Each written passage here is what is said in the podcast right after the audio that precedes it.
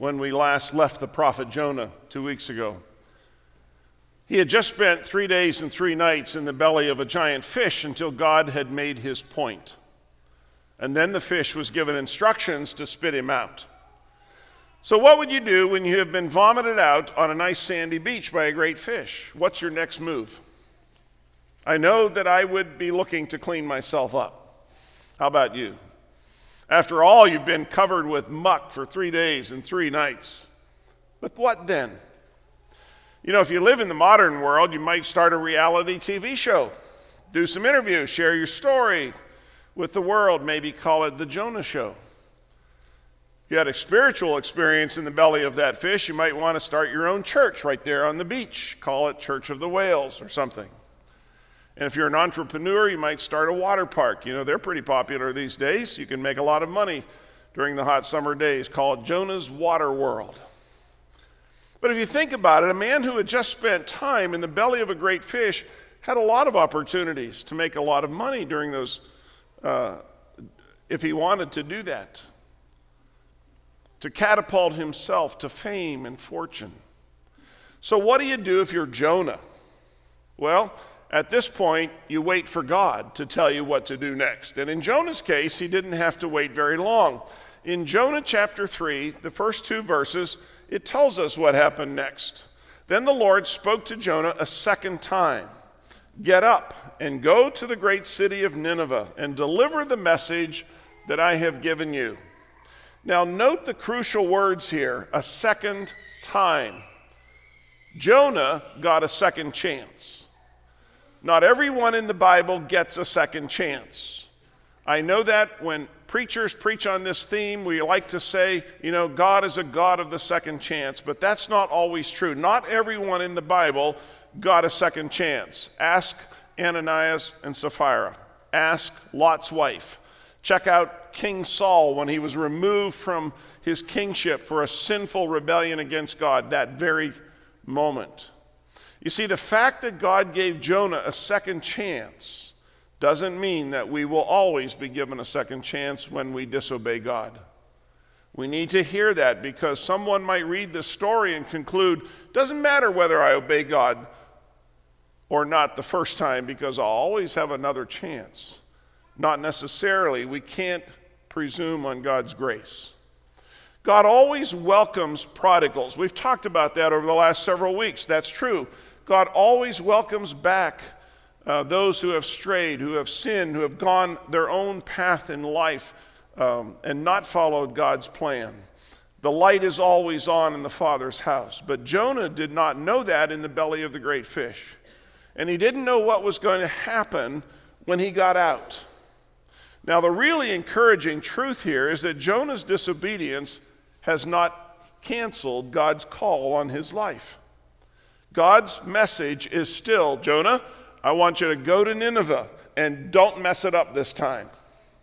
Now, we might say that there's good news and bad news in that. The good news is that God has not given up on Jonah. And the bad news is God still wants him to go to Nineveh. There are several important truths that we learn in this story. And the first one is this God doesn't hold grudges, He is a God who abundantly pardons sinners when we come to Him. He demonstrates His grace by renewing God's uh, call on Jonah's life. Secondly, God doesn't lighten the load. It's not as if God said, Okay, Jonah, I get it. You don't want to go to Nineveh, so I'm not going to ask you to do that. You just take the word to Tarshish instead, since that's where you're going anyway. That's not how God works. God doesn't negotiate when we rebel against Him. God gives Jonah a second chance to do what he should have done in the first place. And then, thirdly, God doesn't give up. God cares more for the worker than he does for the work. And if all God cared about was Nineveh, he could have gotten someone else to go there. But he wanted Jonah to confront the evil in his own heart and to see something of the great love that God has in his heart. Now, God doesn't need Jonah but Jonah desperately needs God. And we might be able to say the same thing generally that God doesn't uh, need us, but we desperately need Him. And it takes a lifetime for most of us to grasp that important truth. Now, if you think about it, there are several reasons why Jonah might still have disobeyed the Lord. The first one was sheer fear.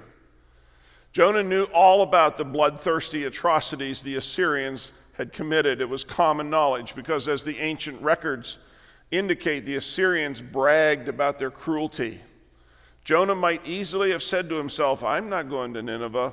I won't last 10 minutes there. I'll be a corpse before I get one word out. But then there was also shame. When we have greatly failed, there is a deep sense of shame that grips us and keeps us from moving forward. And Jonah might simply have been too, too embarrassed to obey the Lord. And then, third, there's this continuing issue of hatred for the Ninevites and all that they stood for. And as we'll see later, nothing about his time in the great fish changed the depth of his disgust for these Assyrians. He preferred to see them go straight to hell. Verse 3 This time Jonah obeyed the Lord's command and he went to Nineveh, a city so large that it took three days to see it all. You know, this is the only time in the book of Jonah where Jonah obeys the Lord. Before and after this episode, Jonah has a pretty stinky attitude. But at this point, he obeys God's call. And this leads to another important point. We don't always have to like what we're called to do, but we have to do it anyway. Jonah didn't have to love Nineveh, but he did have to give God's message there. Give Jonah his due. He got up off the beach, he cleaned himself up, and he headed for Nineveh. Good for him. Now, that leads me to an important principle small obedience always wins over great intentions. Sometimes we put aside the small things in life because we intend to do something really great someday. You know, we dream about what we'll do if we have more time, when we have more money, when we aren't so busy, when the kids are finally out of school, when we get that promotion, when we get a better job. We have big plans that we dream about, don't we? Nothing wrong with big plans, but small obedience beats big plans every day. We can dream so much about tomorrow that we neglect to do the small things that we ought to be doing today. So Jonah sets out for Nineveh, each step setting him on a collision course between his prejudice, the Ninevite arrogance, and the unlimited love of God. Verse 3 calls Nineveh a very large city. Now, literally, the Hebrew text says that Nineveh was a great city to God.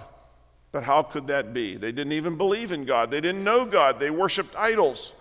Nineveh was a city given over to greed and immorality and bloodthirsty violence. These people knew nothing about the God of the Bible. They were limitless in their cruelty. And God said, That city is great to me.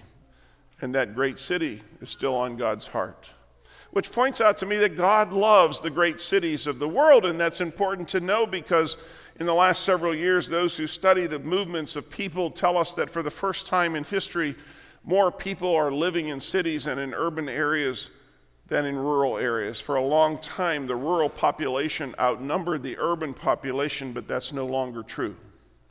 Today, more people live in cities than live on farms and small towns and rural villages. And we live in an increasingly urban world, and that trend seems only to increase in the future. God cares about the great cities of the world. He cares about the mega cities that are teeming with millions of people, where people are crowded together. God has a heart for places like Mexico City and Tokyo and Manila and Beijing and Pittsburgh and Port au Prince. And if we have God's heart, we will care about the city as well. See, Nineveh was a place where no reasonable person would go, let alone a reasonable God. But being reasonable has nothing to do with it. Our God has a bigger heart than all the reasonable calculations. He loves the city, and his heart goes out to those who want nothing to do with him. So Jonah ends up in Nineveh. The text says that it took three days to go through it. That might mean it took three days to walk through every part of it, or it might mean it took three days to walk all the way around it. We're not sure, but everyone agrees that Nineveh was a major city in the ancient world.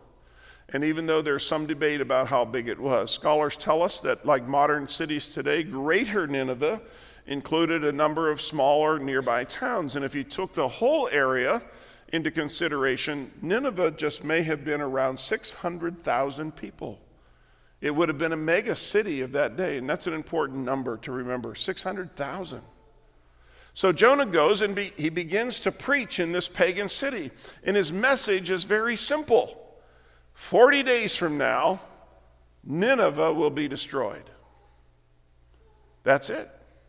That's his whole message. It's eight words in English, it's only four words in Hebrew. And to be honest, I have never preached an eight word message in my life. and I couldn't do what Jonah did. Eight words. 40 days from now, Nineveh will be destroyed. A pretty depressing message, if you ask me. None of this God loves Nineveh stuff, or Nineveh for Jesus, or say yes to Nineveh. This message was one of impending judgment and doom. And can you imagine how that must have gone over? I can hear this discussion in the streets of Nineveh. 40 days from now, Nineveh will be destroyed. Hey, who is that guy? He's not from around here, is he? 40 days from now, Nineveh will be destroyed. Who is this guy? He's got kind of a funny accent. 40 days from now, Nineveh will be destroyed. Who is this guy? He smells like fish. It's not the way we would do it, is it? If we were going to put together a Nineveh for Jesus campaign, we would probably hire an advance team, we would get a PR person, we would put together an ad campaign, we'd buy billboard space, we'd do a social media blitz, we might even start a Facebook page, get our Twitter team going, and make this Nineveh for Jesus t shirts, you know? Do some training, set up the buses, train the counselors, rent a stadium, buy TV time, recruit the counselors, print the follow up materials, set up some home prayer meetings, rehearse the choir, give this whole campaign a fancy name, and, and raise $3 million just to get it off the ground. See, Jonah skipped all that. He just went to Nineveh and he gave his entire negative eight word sermon wherever he went, and he would, you wouldn't think it would have much success, would you? So, what's the plan? I can just hear this kind of dialogue in heaven. So, what's the plan for reaching Nineveh? I'm sending Jonah. And who else? No one.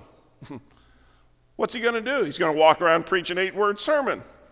What's the eight word sermon? 40 days from now, Nineveh will be destroyed. Okay, God, what's your plan B? Well, there is no plan B. This is it.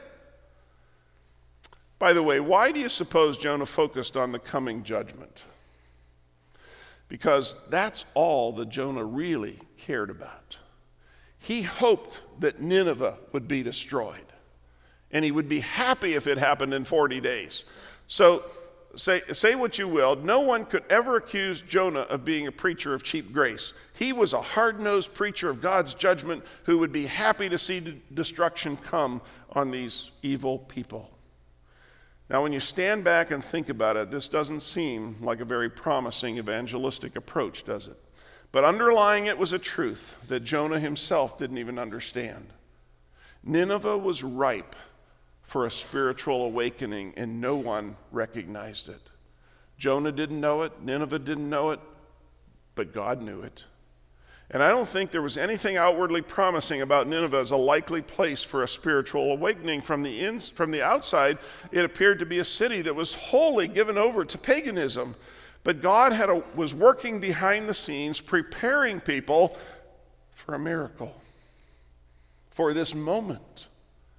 Notice what happened when Jonah preached. Verse 5 the people of Nineveh believed God's message. Doesn't say they believed Jonah, although they must have, but it says they believed God, thus revealing the genuine nature of their faith. And in case you doubt that, consider the last half of the verse. And from the greatest to the least, they declared a fast and put on burlap to show their sorrow. Now it tells us that even the king the king of this great city, this great area, stood up, which was a sign of serious intent. He removed his royal robes, which was a sign of humility. He covered himself with sackcloth, which was a sign of mourning. And he sat down in the dust, which was a sign of repentance.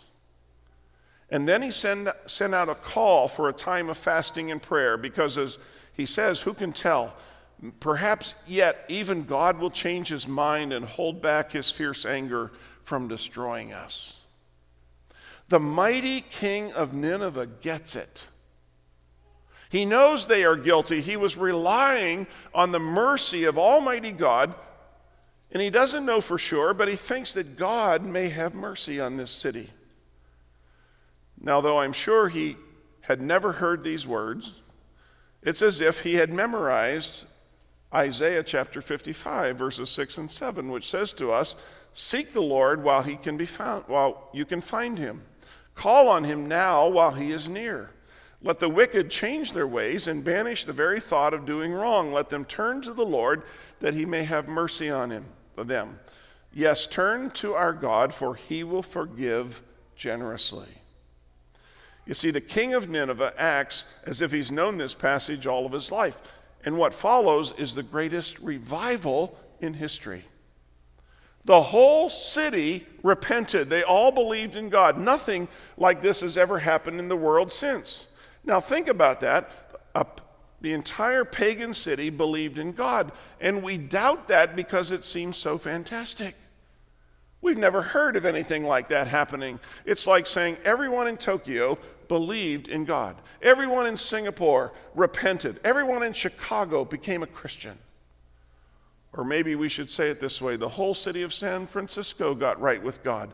Cleveland turned to the Lord. Boston got on its knees. Detroit broke out in revival. It's phenomenal. It's, it's unbelievable. It's incredible. It's a miracle. And yet it happened. The greatest revival in history happened because a one sentence sermon preached by a prophet who didn't even want to be there, who was hoping for destruction, and who hated the people he was preaching to. What are the chances? Without God, the chances are zero. Why did this happen? Not because of Jonah. He didn't even want to be there. How could this happen in a pagan city like Nineveh? And the truth is that we will never know, but God does. We never know who God will touch next. Nineveh was ripe for revival. They just didn't know it, but God did.